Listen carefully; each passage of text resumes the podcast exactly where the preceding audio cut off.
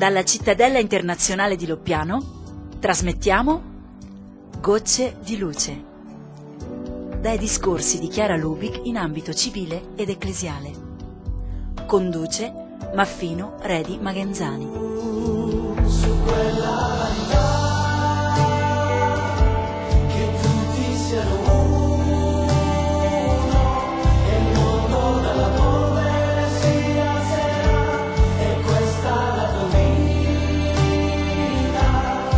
Un saluto dallo piano, la cittadella dei focolari in provincia di Firenze, sulle colline del Valdarno, una realtà nata più di 50 anni fa dall'ispirazione di Chiara Lubic, dove attualmente 850 sono gli abitanti di 67 nazioni dei cinque continenti. Di Chiara Lubic la RAI ha trasmesso uno spaccato della sua vita con una fiction dal titolo L'amore vince tutto e molte sono le pubblicazioni di biografie e suoi scritti. In queste nostre trasmissioni, come annunciato in sigla, ascolteremo dalla sua viva voce stralci tratti dai suoi discorsi, tenuti in diverse circostanze pubbliche, civili ed ecclesiali, discorsi incentrati per lo più sulla spiritualità dell'unità, frutto appunto del carisma che la Chiesa le ha riconosciuto e per cui ha dato tutta la sua vita. Chiara, lo ricordo, è nata a Trento il 22 gennaio del 1920 ed è mancata il 14 marzo del 2008 all'età di 88 anni. Oggi ascolteremo un brano del discorso che Chiara ha tenuto a Parigi il 17 dicembre 1996 nella sede dell'UNESCO in occasione del premio ricevuto in quell'anno dalla prestigiosa istituzione. Praticamente il suo discorso, che integralmente si può trovare anche nel sito del centro chiaralubic.org, si incentra su questo. È tempo di unità. Ci sono tante forze avverse, ma la direzione, nonostante tutto, è l'unità, la famiglia umana. Ed allora Chiara offre alcuni spunti sulla spiritualità dell'unità, una spiritualità attuale e moderna, dice che se vissuta può dare un validissimo contributo al mondo unito. E comincia col dire che questa spiritualità affonda le sue radici in alcune parole dei Vangeli. Ascoltiamo Chiara. Si tratta di una nuova spiritualità, attuale e moderna, la spiritualità dell'unità affonda le sue radici in alcune parole del Vangelo che si inanellano l'una nell'altra. Ne cito qui soltanto alcune. Suppone anzitutto per coloro che la condividono una profonda considerazione di Dio per quello che è, amore, Padre. Come si potrebbe infatti pensare la pace e l'unità nel mondo senza la visione di tutta l'umanità come una sola famiglia? E come vederla tale senza la presenza di un padre per tutti? Domanda quindi di aprire il cuore a Dio Padre, che non abbandona certo i figli al loro destino, ma li vuole accompagnare, custodire, aiutare, che perché conosce l'uomo nel più intimo, segue ognuno in ogni particolare, conta persino i capelli del suo capo, che non carica pesi troppo gravosi sulle sue spalle, ma è il primo a portarli. Egli non lascia alla sola iniziativa degli uomini il rinnovamento della società, ma se ne prende cura. Credere al suo amore è l'imperativo di questa nuova spiritualità. Credere che siamo amati da Lui personalmente e immensamente. Credere e fra le mille possibilità che l'esistenza offre, scegliere Lui come ideale della vita Porsi cioè intelligentemente in quell'atteggiamento che ogni uomo assumerà in futuro, quando raggiungerà il destino a cui è chiamato, l'eternità. Ma è ovvio, non basta credere all'amore di Dio, non basta aver fatto la grande scelta di Lui come ideale. La presenza e la premura di un padre per tutti chiama ognuno ad essere figlio, ad amare a sua volta il padre, ad attuare giorno dopo giorno quel particolare disegno d'amore che il Padre pensa per ciascuno, a fare cioè la sua volontà. E si sa che la prima volontà di un padre è che i figli si trattino da fratelli, si vogliano bene, si amino, conoscano e pratichino quella che può definirsi l'arte di amare. Essa vuole che si ami ognuno come se stessi, perché tu e io, diceva Gandhi, non siamo che una sola cosa. Non posso farti del male senza ferirmi. Vuole che si ami per primi, senza aspettare che l'altro ci ami.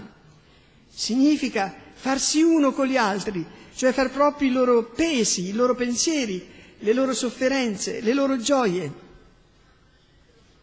Ma se questo amore dell'altro è vissuto da più, diventa reciproco. E Cristo, il figlio per eccellenza del Padre, il fratello di ogni uomo, ha lasciato come norma per l'umanità proprio l'amore vicendevole. Egli sapeva che era necessario perché ci sia pace e unità nel mondo, perché vi si formi una sola famiglia. Certo, per chiunque si accinge oggi a spostare le montagne dell'odio e della violenza, il compito è immane e pesante. Ma ciò che è impossibile a milioni di uomini isolati e divisi, pare diventi possibile a gente che ha fatto dell'amore scambievole, della comprensione reciproca, dell'unità il movente essenziale della propria vita. E perché questo? C'è un perché. Un elemento ulteriore di questa nuova spiritualità, legato all'amore reciproco, elemento preziosissimo, che sorprende e che meraviglia, è quello annunciato anch'esso dal Vangelo. Dice che se due o più persone si uniscono nell'amore vero, Cristo stesso, che è la pace, è presente fra loro e quindi in loro. E quale garanzia maggiore, quale possibilità superiore può esistere per coloro che vogliono essere strumento di fraternità e di pace? Questo amore reciproco, questa unità che tanta gioia a chi la mette in pratica, chiede comunque impegno, allenamento quotidiano, sacrificio. E qui appare per i cristiani, in tutta la sua luminosità e drammaticità, una parola che il mondo non vuole sentir pronunciare, perché è ritenuta stoltezza, assurdità, non senso. Questa parola è croce. Non si fa nulla di buono, di utile, di fecondo al mondo senza conoscere, senza saper accettare la fatica, la sofferenza, in una parola la croce. Non è uno scherzo impegnarsi a vivere e a portare la pace. Occorre coraggio, occorre saper patire. Ma certamente se più uomini accettassero la sofferenza per amore, la sofferenza che richiede l'amore, essa potrebbe diventare la più potente arma per donare all'umanità la sua più alta dignità, quella di sentirsi non tanto un insieme di popoli l'uno accanto all'altro, spesso in lotta fra loro, ma un solo popolo. Dio Padre inoltre non ci ha lasciato senza aiuti in questo arduo cammino. Conosciamo quelli che la Chiesa ha sempre a disposizione per i cristiani. E non si può dimenticare Maria, amata, venerata, presente anche in altre religioni. Maria, la madre di Gesù e di ogni uomo sulla terra, a lei si può attingere ispirazione, conforto, sostegno. È compito di una madre comporre e ricomporre sempre la famiglia.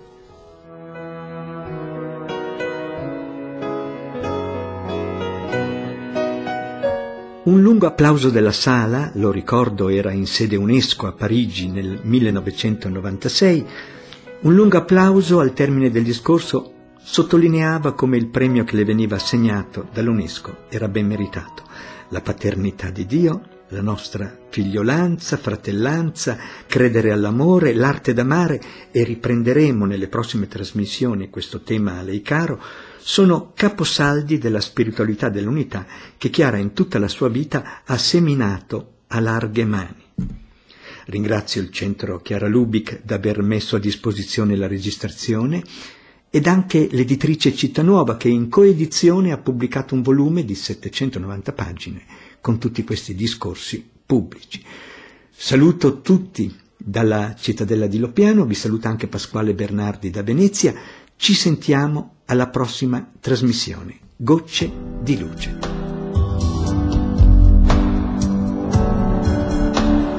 Dalla cittadella di Loppiano abbiamo trasmesso Gocce di luce a cura di Maffino Redi Magenzani e Pasquale Bernardi, in collaborazione con il Centro Chiara Lubic ed il Centro Santa Chiara Audiovisivi. Tu vedevi intorno a te strazio e morte per le strade, mescolavi le tue lacrime con la polvere che ormai copriva la città quest'ovvio perché gridavi pure tu.